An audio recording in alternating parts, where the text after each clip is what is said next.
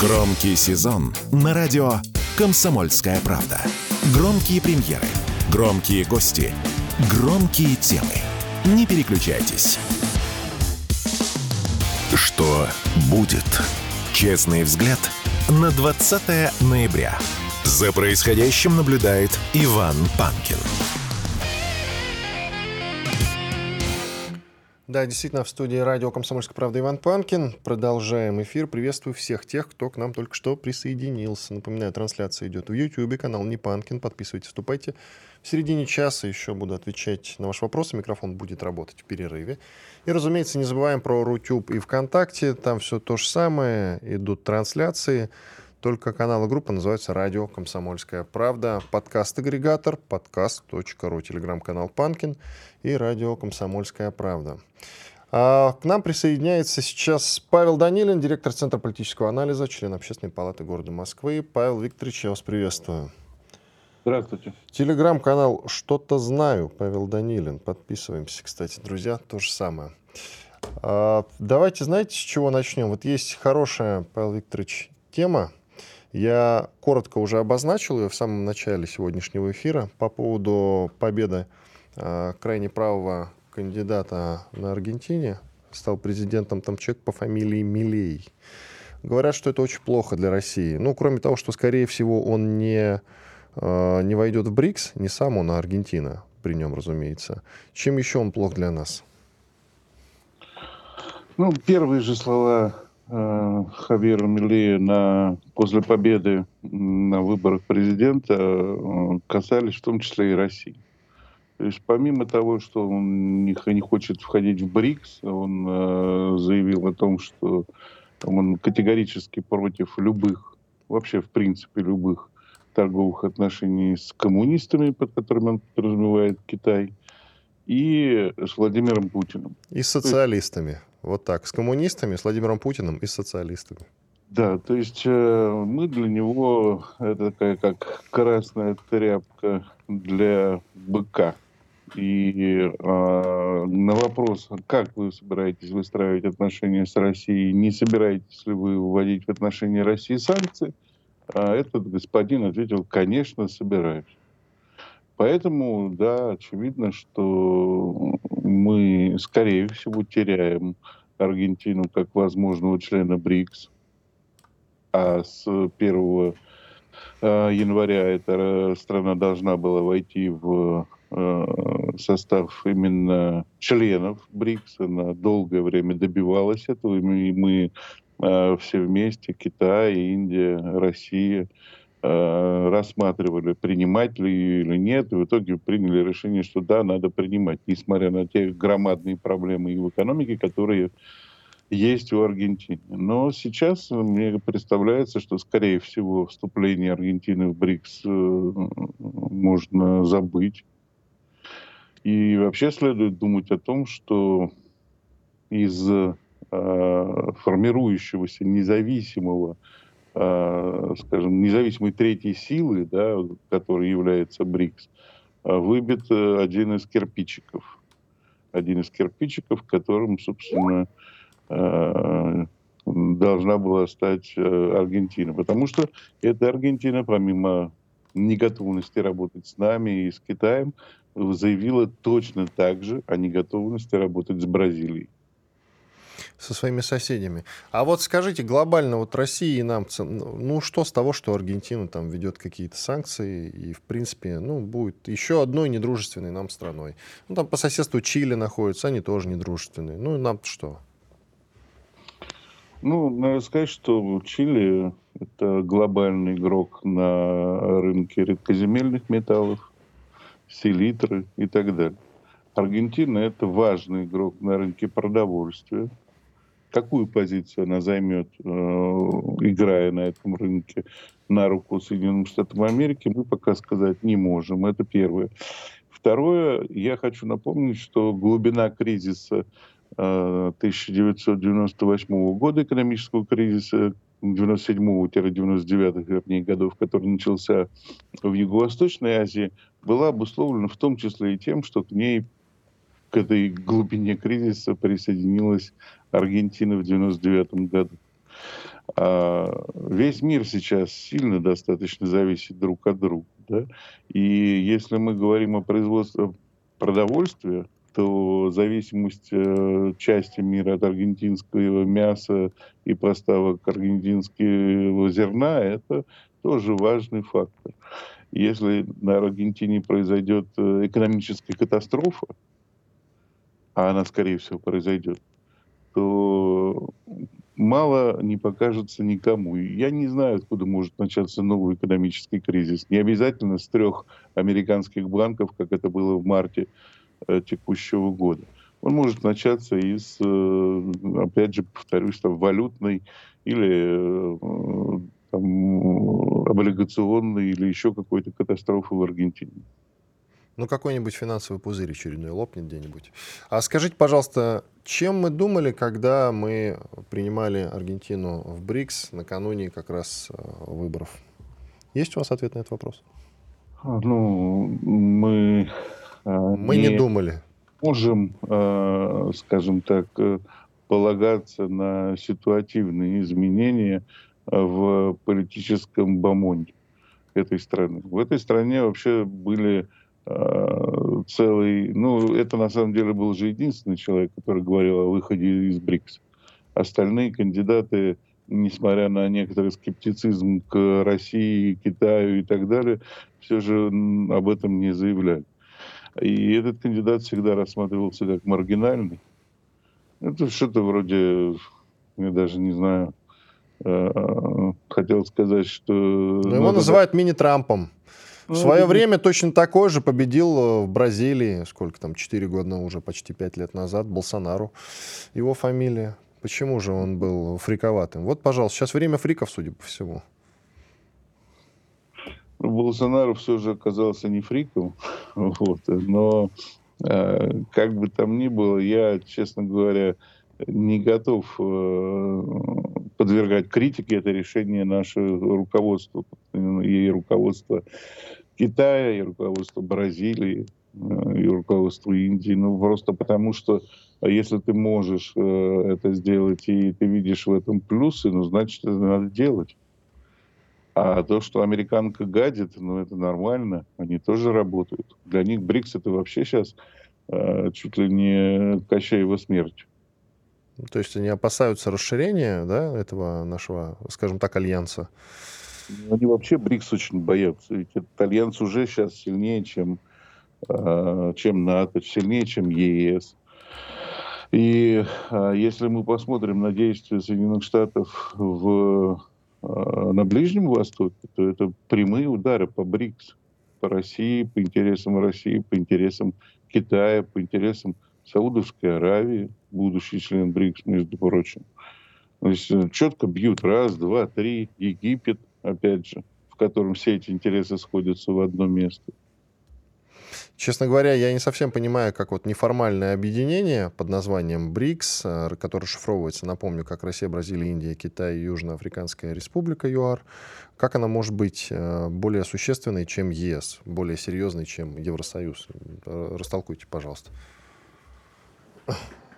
БРИК же не неформальное объединение все-таки. Там ну, даже оно конкретных решений никаких не принимает, насколько я знаю. Просто они встречаются, ну и вот, какой-то там неформальной обстановке что-то обсуждают. Ну, может быть, о чем-то договариваются предварительно, не более того. Разве нет? А, ну, надо сказать, что Евросоюз тоже не сразу стал э, объединением, в котором Брюссель принимает решения за все остальные страны. Да, изначально вообще-то тоже был общество э, угля и стали для начала. Да, и э, надо говорить о том, что мы смотреть должны на перспективы а, и на тенденции. Тенденции после последнего саммита БРИКС, они достаточно очевидны. Общая валюта или, по крайней мере, общие банки, которые будут э, помогать в торговле, минуя доллар, а, и это, конечно, вызывает страх, опасения. Китайский юань, который занял порядка 12%, э, если я не ошибаюсь, э, по межвалютным торгам, это тоже факт. Ну, то есть, как бы торгуют в основном в долларе, в юане. Кто-то немножко в рублях торгует, но там какие-то копейки. А, вот. Но то, что раньше там у доллара не было конкурентов вообще, теперь появляются конкуренты. И это тоже хорошо, наличие конкурентов. И а для доллара это опять же смертельно. Поэтому неформальное объединение БРИКС, которое э, объединяет больше половины населения мира, это раз, да, и в котором ВВП намного превосходит ВВП стран ЕС и США вместе взятых, это тоже фактор. Ну вот у нас минута до перерыва. Еще мы приняли Эфиопию. В принципе, это бедная страна, хоть и с большим населением, там за 100 миллионов человек, православная, что, наверное, хорошо. Но вот мы имеем Аргентину, которая, скорее всего, по итогу в БРИКС не войдет, и Эфиопию. Не говорит ли это о кризисе в БРИКС все-таки? Думаю, нет, не говорит. Мы и Саудовскую Аравию приняли. Давайте сделаем перерыв. Радио «Комсомольская правда». Срочно о важном. Что будет? Честный взгляд на 20 ноября.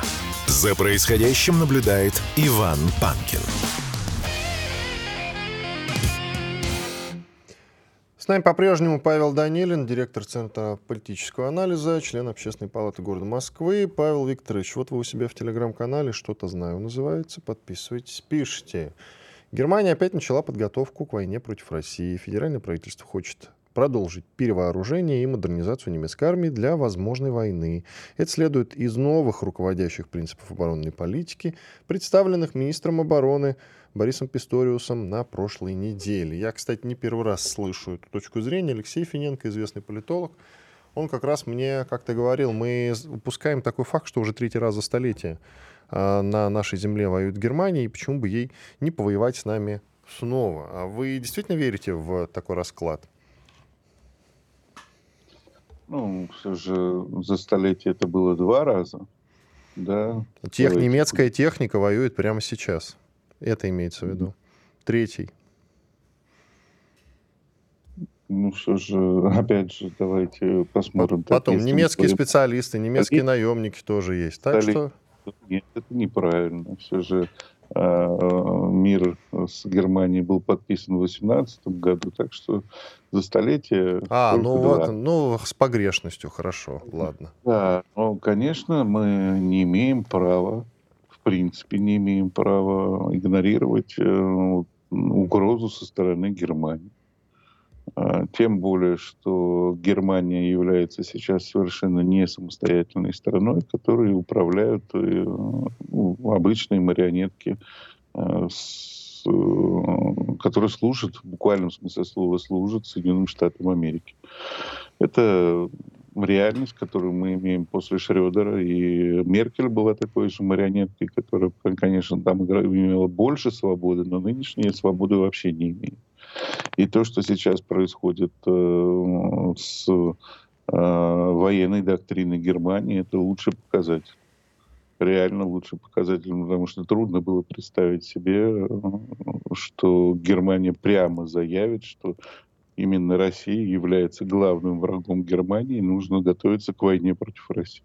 А именно это следует из этих военных принципов. Э, доктрина военная, обновленная Германии, которая опубликована э, на сайте Бундесвера. То есть это же не просто какие-то заявления, это реальный документ, который тут ссылку, которую я привожу в телеграм-канале, это ссылка на даже не на заявление Писториуса, а на реальный документ о подготовке э, Бундесвера, об изменении направлений деятельности Бундесвера. А за счет чего, какую такую конфету немецкому обществу руководство должно дать, чтобы оно пошло войной против России? Если мы говорим про перерыв между первой и второй, то там на волне реваншизма Гитлеру это удалось. А сейчас вот э, что должны пообещать людям, как они должны внушить им необходимость взять в руки оружие и пойти войной против России? Да, проблем-то я особых не вижу, честно говоря. Вот э, посмотрите, в моем сегодняшнем же телеграм-канале э, я рассказываю о том, что э, в той же Германии э, 70% практически производства в промышленности, автомобилестроения, машиностроения, а, э, так сказать, релацируются из Германии, э, потому что дорогой рабочий труд, дорогая энергия стала. Дорогая энергия стала, потому что они взорвали свой газопровод, вернее, позволили его взорвать, наш газопровод общий. И а, очевидно, что в Германии станет не так хорошо жить, как раньше. А это возможность показать, что вы стали плохо жить из-за русских. Давайте-ка отомстим этим русским. А пропаганда, которая льется на мозги немцам, она не вчера же родилась, и не 22 февраля. Это длительная обработка, на самом деле. Длительная обработка антироссийская. И интеллектуалы в Германии, они действительно бьют в набат потому что они в шоке от того, что происходит, они в шоке от того, что немцев э, заставляют забыть о вине перед русскими, в принципе, об исторической вине перед русскими. Да, и наоборот, наускивают, натравливают на русских, заставляют вновь считать их варварами. Концепция вот этой политики отмены – это тоже важный фактор в расчеловечивании русских. А, и поэтому а, подготовка идет, и достаточно а, последовательно идет. Да, это дело не завтрашнего дня. А сколько вы но... закладываете? Какую перспективу на это? Я надеюсь все же, что у Соединенных Штатов не хватит сил для полного порабощения немцев, и рано или поздно пойдет обратная реакция. Но если нет, то через 5-6 лет э, они будут готовы. А обратная реакция это что значит? Они против Америки пойдут или что? Обратная реакция это, э, в принципе, достаточно естественная Э, разжатие пружины. Мы его многократно наблюдали в истории, в том числе, кстати, в взаимоотношениях между э, Соединенными Штатами и вассалами. Да, конечно, раньше не было такого медийного превосходства, раньше не было такого э, превосходства тотального контроля над элитами, но все же раньше не было и таких проблем с долларом давайте признаемся. Поэтому я напомню, что были серьезнейшие э, падения в авторитете у Соединенных Штатов Америки в 70-х годах, особенно в связи с э, проблемами во Вьетнаме. А были реальные проблемы у Соединенных Штатов в 50-х годах в общественной поддержке, опять же повторюсь. А, и поэтому, а, когда мы смотрим, даже, например, в начале нулевых годов, особенно после иракской кампании, США очень много потеряли и в глазах общественности на Западе. И только приход к власти Барака Обамы позволил восстановить РНМ американцам. Сейчас у американцев начинается в том числе вот период, связанный, кстати, с Байденом, с этим, да. А, да и Трамп тоже приложил здесь некоторые усилия. А, когда недоверие к США медленно-медленно нарастает, накапливается. А, параллельно, конечно, нарастают возможности по контролю над элитами, по контролю над обществом. Но, повторюсь, это как пружина. Поэтому все возможно. Возможно и то, что эта пружина будет разжиматься и э, сметет всех этих Писториусов, Шольцев, э, Бербоков и прочую э, марионеточную элиту. Давайте про Украину тоже поговорим немножко. Многие пишут о том, что там зреет так называемое кухонное диссидентство. Вообще все больше голосов говорят о том, что Майдан-3 неизбежен совсем скоро. Сам Зеленский, между прочим, накануне говорил о том, что Россия готовит против него э, новый переворот или какие-то э, какие новые, вот что называется, Майданом там на Украине, провокации. В этом смысле вы верите в вероятность вот такого протеста масштабного, который снесет Зеленского? Ну, я вообще, честно, не очень понял, почему Зеленскому так не нравится Майдан. Вроде Майдан это у них считается свобода, э, общественное, понимаешь, движение. Да, а тут, оказывается, Майдан это государственный переворот, и это плохо. Ну, наверное, потому да. что у них военное время. Может быть, только поэтому. Э, вообще для украинцев Майдан это вообще святое, да, должно быть небесная сотня, опять же, да, а тут, видишь ли, выходить на Майдан, это оказывается а-та-та, ай-яй-яй. В общем, честно говоря, я не особо верю в то, что Зеленского можно свергнуть посредством Майдана, но то, что Зеленского можно свергнуть посредством спецоперации, которую проведет э, либо ЦРУ, либо Ми-6, либо кто там из них может договориться, в это я вполне верю. А, и это произойдет, как только, собственно, Зеленский перестанет э, быть нужен э, хотя бы на йоту в качестве живого э, символа противостояния с Россией, нужен будет в качестве мертвого символа. В тот же момент Зеленский будет ликвидирован так, что стрелки переведут на нас, а он станет знаменем, которым будут махать потом еще лет 15. Ну, такой, знаете, трупик Бандеры, да, мини-Бандера да, и как бы местечкового пошиба. А, и вот будут ходить с его трупом так же, как с трупом Бандеры, факельные шествия во имя Зеленского устраивать.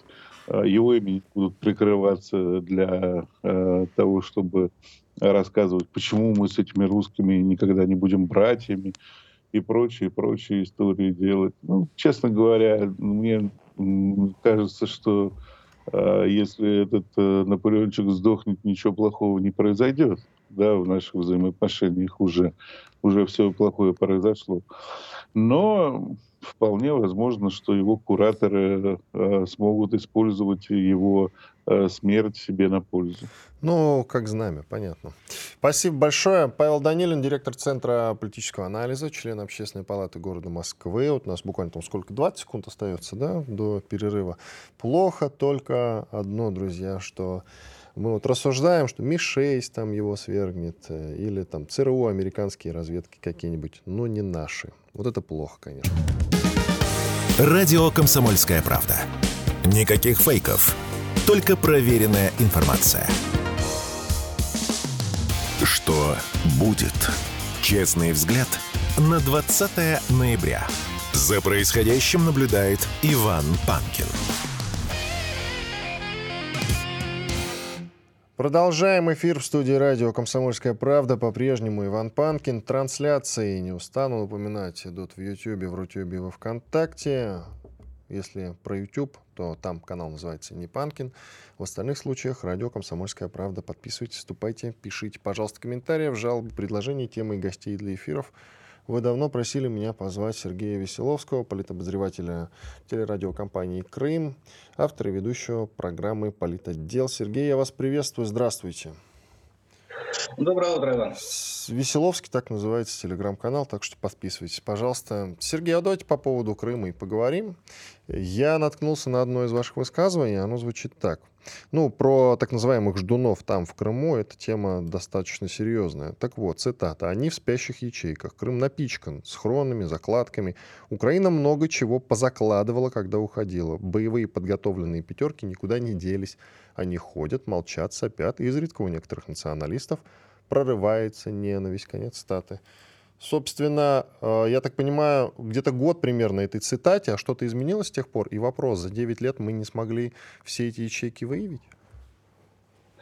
Ну, давайте вернемся к Западной Украине, где эти все ячейки, даже разбитые полностью, все схроны закопанные и залитые фекалиями, в конце концов дали э, вот тот урожай, который мы увидели сначала на первом Майдане, потом на Евромайдане через 10 лет в 2014 году. То есть вот эту заразу, вот этот ящер, под названием украинство можно выводить долго, целенаправленно, но как и на могильниках ящера, если потом вдруг нечаянно кто-то возьмет по глупости, там раскопает, э, этот вирус выскочит на свободу и перезаражает огромное количество людей. Поэтому что мы делаем, вот что делает крымское руководство Сергей Аксенов, э, руководство э, УФСБ по Крыму и Севастополю, э, идет профилактическая работа, постоянная, безостановочная. Сейчас вот Талипов проводит свои мероприятия в Телеграм и в Реале, Крымский СМЕРШ появился. Когда-то три года назад, я когда начинал проект политотдел, изначально вообще ставилась задача перенести это в общественно-полевую плоскость, не только телепроект делать. Но, э, честно говоря, вот физически не успевал. Я углубился в э, телевизионную пропаганду, полагая, что ну, больше охват, и не только Крым, но и, как вот у меня и раньше 10 лет было, весь мир может слушать, смотреть, комментировать, возмущаться или поддерживать. Поэтому на полевую работу времени не осталось. Александр поднял, и у него получается, по-моему, очень здорово. Так вот, э, в Крыму, как и на любой территории мира есть люди, которые всегда чем-то недовольны. Этим людям не нравится власть, не нравится государство, соседи. Э, и вот, э, да, Иван. Да я вот все думаю, если после войны мы бандеровцы-то не забили по, на мой взгляд, понятной причине. Они не любили советскую власть. Ничего ты с этим не поделаешь. А, ну и жили относительно там э, бедновато, понятно, да? А сейчас в чем проблема? Они что там в Крыму плохо живут, я не пойму жизнь-то с тех пор, как Украина ушла, только улучшилась, разве нет? Что им не вопрос, нравится? А вопрос не в качестве жизни. У кого-то это ностальгия по прошлому, у кого-то это э, вложенный родителями, предками вообще вот этот э, вирус украинства. Я э, вспоминаю, опять и вам расскажу. Гена Коваль, замечательный парень, двухметрового роста. Он был молодым у меня э, в армии, а я был уже дедом, старшиной роты. И я, уходя на дембель, Гену Коваля э, рекомендовал командиру роты вместо себя оставить э, старшиной роты. Так вот, Гена Коваль мне как-то признался тихонько.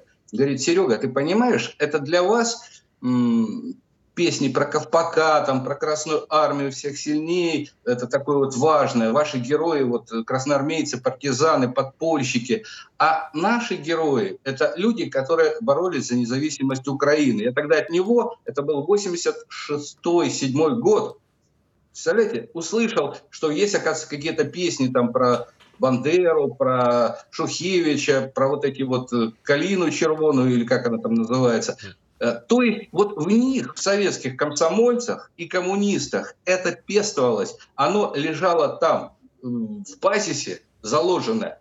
И пока власть была сильна, крепка, эти гены Ковали сидели тихо, вступали в комсомол, в партию, строили советскую власть, э, развивали Советский Союз. Но как только стало можно, из них это вылезло. Как только власть ослабла настолько, что можно было мечту свою, вот эту вот девичью, о э, прекрасном принце на белом коне, то есть о независимой Украине, реализовать попытаться, они это сделали. И вот очень и очень много людей, которые искренне верят в то, что вот украинцы это не русские, у них первичные половые признаки совершенно другие, э, их так воспитали, что москаль не брат, мы же это помним, да, и не только из фильма «Брат 2». А, и э, я вспоминаю 10-11 год мы с Мишей Шереметом, тогда моим замом по движению «Русское единство», готовились к Дню Победы. 10 год. И мы поехали в одну войсковую часть, его друг там служил э, начальником, он отправил нас на склад, большой склад боеприпасов. Нам нужны были большие э, корабельные гильзы. Для э, таких вот э, на День Победы красивые фитили делать. Она огромная, там полметра, даже больше высотой, это гильза толстенная. Так вот, мы приехали на этот склад, охраняли этот огромный склад на несколько гектар э, в горах Крыма. Четыре вохровца э, с одной винтовкой, которую меняли по очереди. Э, когда мы спросили, а как же так? Они говорят, да тут, вы знаете, тут столько меджлисовцев, тут все такое. Если будет э, команда, они же э, ворвутся сюда и нас всех тут положат и все заберут. А склад был, между речи, по-моему, называется, село где-то там за него. Там столько всего было, боеприпасов, автоматов, пистолетов, винтовок, все. И вот мы знали, что СБУ уже тогда готовила схроны, то, о чем я тогда вот год назад написал, что схронов очень много было на территории Крыма. И я не уверен, что все эти схроны через э, перевербованную э, вражескую агентуру мы смогли вскрыть. Где-то что-то спрятано, где-то что-то лежит. И то, что ГУР не оставляет Буданов попыток э, устроить здесь бадабум на полуострове, говорит просто о том, что э, Киев работает с крымской аудиторией. И в Крыму, к сожалению, к большому, очень много есть людей, которые любят вот тем самым задним умом, они любят ту Украину, которую они с детства знают. Они не представляют себе, что сегодня из себя представляет Украина, кто такие украинские нацисты. Они совершенно не знают про Бабий Яр, а если и знают, то уверены, что все это сделали НКВДшники, коммуняки и москали. Им 30 июня 1941 года во Львове ни о чем не говорит. Для них 2 э, мая 2014 э, года в Одессе это справедливое возмездие москалям, которые хотели сделать в Одессе, как в Крыму. Поэтому эти люди искренне убеждены в собственной правоте и в том, что когда придут украинские освободители на танках, эти люди наконец-то выйдут и всю свою трусость, весь свой страх перед вот этими вот э, сепаратистами выместят, они будут нас вешать, резать, стрелять, и вот это их поддерживает. Этот огонь в них горит, огонь лютой ненависти. Я просто знаю, что я говорю, так вот вопрос, такие... как решать да. этот вопрос у вас? Э, есть какой-то рецепт, скажем так? За бабки не получается. Хорошо, уровень жизни их не волнует. Тогда как? Ну, наверное, полным разгромом из очевидного киевского режима. Э, ну, да, вы правы абсолютно, Иван. Э, если им делать хорошо, они этого не ценят. Как Украина 30, 23 года не ценила э, ничего из того, что Россия ей давала безвозмездно, то есть даром. А вот э, Запад э, только кредиты давал, только обещаниями заманивал, но зато красивыми, кружевными трусами, э, кофе вкусным, э, венской оперой. Это ж так романтично, это ж так красиво. И вот украинец у которого все было, но это его не устраивало. Он мечтал о прекрасном, чего у него нет. О той Европе, которую э, он никогда не видел и которой уже нету. Она кончилась в конце 70-х годов, та Европа.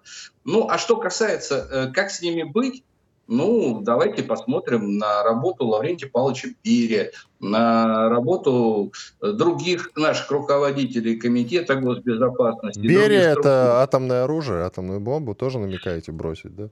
Нет, нет, нет, нет. Атомную бомбу бросать не надо. Русские земли, русскими людьми населенные. Э, зачем нам экологию там портить? Сейчас и так и с экологией не очень хорошо.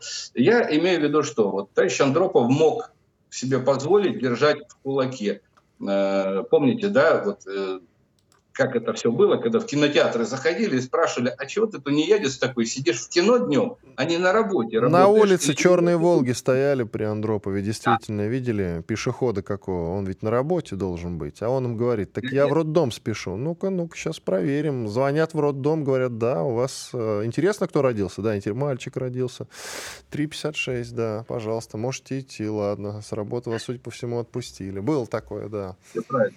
Нет, э, должен быть закон, должна быть дисциплина. Реальная, нормальная, когда человек просто не только пользуется всеми благами, но и э, отвечает за свои действия. Я полагал еще в 2014 году, говорил, ребят... Коротко э, только, избиратель... пожалуйста, коротко, 30 секунд осталось избирательное право должно быть не для всех. Если человек нарушает закон в этом контексте, он поражается в гражданских правах на год, на три, на, на пять. Потом, если будет молодцом, вернут ему гражданские права. А если нет, то и нет.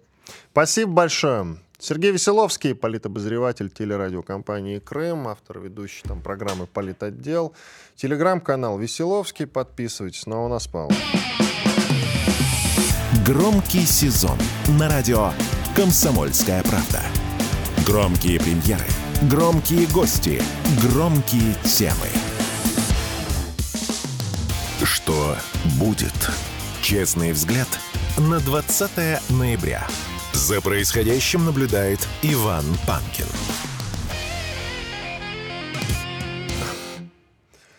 Так, Финальный выход на сегодня. Понедельник, день хороший. Всем, кстати, друзья, кто к нам только что присоединился, доброе утро. Э, доброе утро, особенно тем, кто к нам присоединился живя в Аргентине. Там огромное количество русских людей. Посмотрим, как там у вас будут развиваться события. Кстати, пишите. Пишите о том, как будет меняться ваша жизнь. А, да, хоть бы и мне в телеграм-канал Панкин, пожалуйста. Очень интересно, с учетом нового президента, фриковатого вот этого Милей, его фамилия. Посмотрим, как будут развиваться события. Из Брикста он выйдет, Центробанк разгонит. А, с коммунистами общаться не будет, с социалистами тоже. То есть Китай отметает сразу же, с Владимиром Путиным туда же тоже не будет общаться. Ну, посмотрим, как долго Аргентина проживет с учетом э, таких вот кардинальных, скажем так, изменений в своей жизни. Ну, а пока на другие темы поговорим. Ну, разумеется, самая глобальная тема Украина, она никуда не делась. Вот с Сергеем Веселовским только что обсуждали Ждунов. А ведь у нас есть лидеры мнений, которые, в общем-то, уже не, не, не даже не ждуны, а открытые такие русофобы. Вот из свежих новостей, которая, правда, расстроила. Есть такая группа Би-2, многие из вас ее прекрасно знают. Там один из участников, солист Егор Бортник, признан агентом. Он давно признан агентом, с ним все давно понятно, он живет в Испании, убежал из России. Но вот он только что признался, и после этого его признания как-то совсем на душе стало тошно и неприятно. Откуда такие люди берутся, что с ними происходит? Почему они донатят ВСУ? Вот он пишет. Может, куплю еще один амбуланс для Украины к двум заряженным по полной программе Мерседесам. Написал там он где-то в комментариях. Новость об этом сейчас расходится по лучшим телеграм-домам. Грустно становится, когда такое читаешь, когда русский человек, в общем-то, который э, жил себе неплохо, не тужил в России, все у него было хорошо, группа популярная, даже не то что популярная, а очень популярная, одна из ведущих. Сколько саундтреков только к разным фильмам, в том числе хорошим, они написали. Да и в целом, сколько раз они на вершинах чартов задерживались на несколько недель. Авторы большого количества хитов. Все это в России. Конечно, безусловно, а, велика была к ним любовь и среди а, жителей постсоветских республик. И, безусловно, в Европе они имели, ну, не то чтобы э, успех у европейской аудитории, сколько у той аудитории, которая там российской, русскоязычной проживала. Они часто гастролировали и вполне себе успешно. И вот русские люди, хоть э, Бортник родился в Минске, русские люди донатят в СУ. Я вспоминаю, кстати говоря, как известный политолог Сергей Марков мне как-то на вопрос, а что с такими делать, ну, из тех, кто не в Испаниях живет, а здесь, вот мы ловим, допустим, человека или знаем, или догадываемся, вычисляем, что он донатит ВСУ или какому-нибудь украинскому Красному Кресту, что, на мой взгляд, то же самое, в общем-то. Э, да и, в принципе, сейчас, если человек, может быть, ведь он хитро поступать, донатить там какому-то международному Красному Кресту, это что значит? Все равно донатить и украинскому, в частности, Красному Кресту. Э, русскому там ничего не достанется. И, в принципе, это, на мой взгляд, то же самое. И нужно очень внимательно посмотреть, что же это за человек, который деньги Красному Кресту перечисляет, откровенно говоря. Так вот, политолог Марков мне как-то здесь говорил, что, в общем-то, сначала поговорить надо с такими людьми. Сначала поговорить. Вот вчера, читая его телеграм-канал, он пишет, упоминает трех э, кому-то известных и кому-то нет писателей. А, наверное, все из них уже признаны иноагентами. Улицкая точно. Владимир Сорокин, Виктор Ерофеев, Людмила Улицкая передали свои автографы для реализации на аукционе в Вильнюсе, а деньги эти пойдут в ВСУ. То есть на убийство наших людей эти трое уже заклеймены как иностранные агенты. А теперь сотрудничество с террористическими организациями, до какой же степени надо потерять самосознание, чтобы донатить явной неофашистской организации под названием Украина. Он тут его называет явным неофашистским террором, Марков. А что ж раньше-то не доходило до вас, друзья? Если человек, и было много возражающих мне. Если человек уже открыто высказывается против России, пусть бы он и таксист, а была и такая история. Как-то я ехал в, как раз в такси, а меня мужик-водитель уверял в том, что Россия — это зло, и что поскорее бы все тут развалилось. Я вот, к сожалению, не знаю уж по доброте душевной или просто не подумал, даже в чат не написал, а постфактум написал. По-моему, там эта история была проигнорирована поддержкой этого самого такси-агрегатор. А, наверное, надо было как-то посерьезнее заняться таким водителем. Вот такие люди донатят ВСУ. Такие люди продолжают, по сути, вот эти колыхания, которые все еще никак не закончатся украинской власти. Ведь если не Америка, то люди-то, такие как Бортник, будут помогать. Тот же э, Бортник пишет, что будет донатить до окончания войны на Донбассе. Хорошо, что не пишет до победы Украины, потому что, наверное, уже понял, что ее не будет. Зачем тогда он это делает? Вот ведь вопрос. Вот золотой ключик подобрать бы э, к этой двери, чтобы получить ответ на этот вопрос. Что же с ними случилось? Как так в голове-то перемкнуло? Вы же в России живете, сволочи. Для вас Россия — это все. Ну, понятно, уже поуехали, но жили, все, состоялись здесь. И в основном песни-то ваши, книги-то ваши читались здесь. Вы все заработали, все получили. То есть вы живете, по сути, сейчас на велфер, заработанный здесь. Что же вас не устроило? Нравится вам решение, принятое руководством страны, или не нравится? Какая к чертовой бабушке разница? Зачем донатить ВСУ? Вы можете говорить, что я там не поддерживаю. И я в этой связи уехал, и ты куда не шло. Но откровенно донатить армии, которая убивает солдат твоей страны, это почему-то не помещается в моей маленькой голове. Может быть, именно потому, что маленькая. Если у кого-то есть ответ на этот вопрос, но я что-то не встречал. Нет его и все. Даже, видите, такие как политолог Марков начали уже э, как-то осознавать весь масштаб этой беды, этой напасти, против которой пока вот нет никакой ответной меры, кроме, возможно, поражений в правах, вот как Веселовский сказал, журналист из Крыма, поражение в правах, как определить, э, кого поражать в правах, а кого не поражать, если мы, извините, прижимаем пока на общественном уровне условного телеведущего Урганта, который и не на агент, и армии украинской не донатит, но какая ненависть к нему. И, допустим, того же иноагента Моргенштерна, который тоже, в общем-то, глобально-то ничего плохого не говорил. Уровень ненависти к нему огромный. А что делать? Как, допустим, их этих людей менять, как их вернуть в лон России, как их вернуть в страну, как заставить их переосмыслить свои поступки? Ответ на этот вопрос нет. И поражением в правах, я думаю, тут не поможешь. Вот нет ответа на этот вопрос. Кто бы его дал? А наши политики, ну, депутаты, конечно, да и сенаторы, ничего, кроме там отобрать гражданство, что запрещено Конституцией, предложить не могут. У них тоже нет ответа на этот вопрос. Тоже нет ответа на этот вопрос. Но ладно, к новостям еще поднакопилось новостей.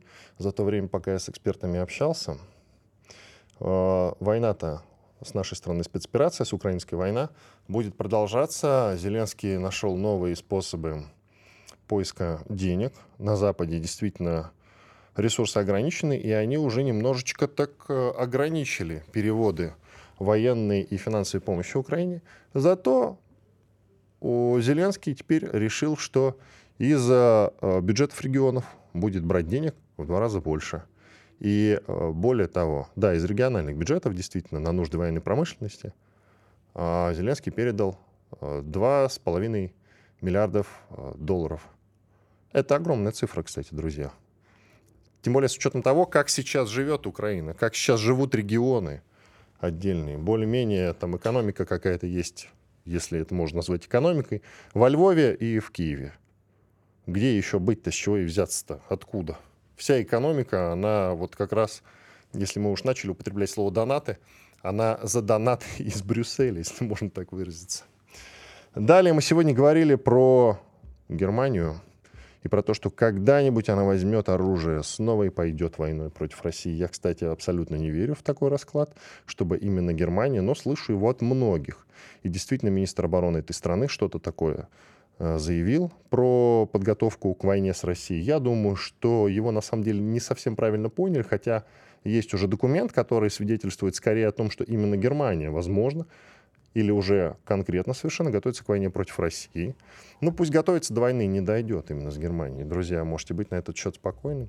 Ну, потому что очень сложно, мне кажется, переориентировать немецкое общество и внушить им вообще необходимость какой-то войны.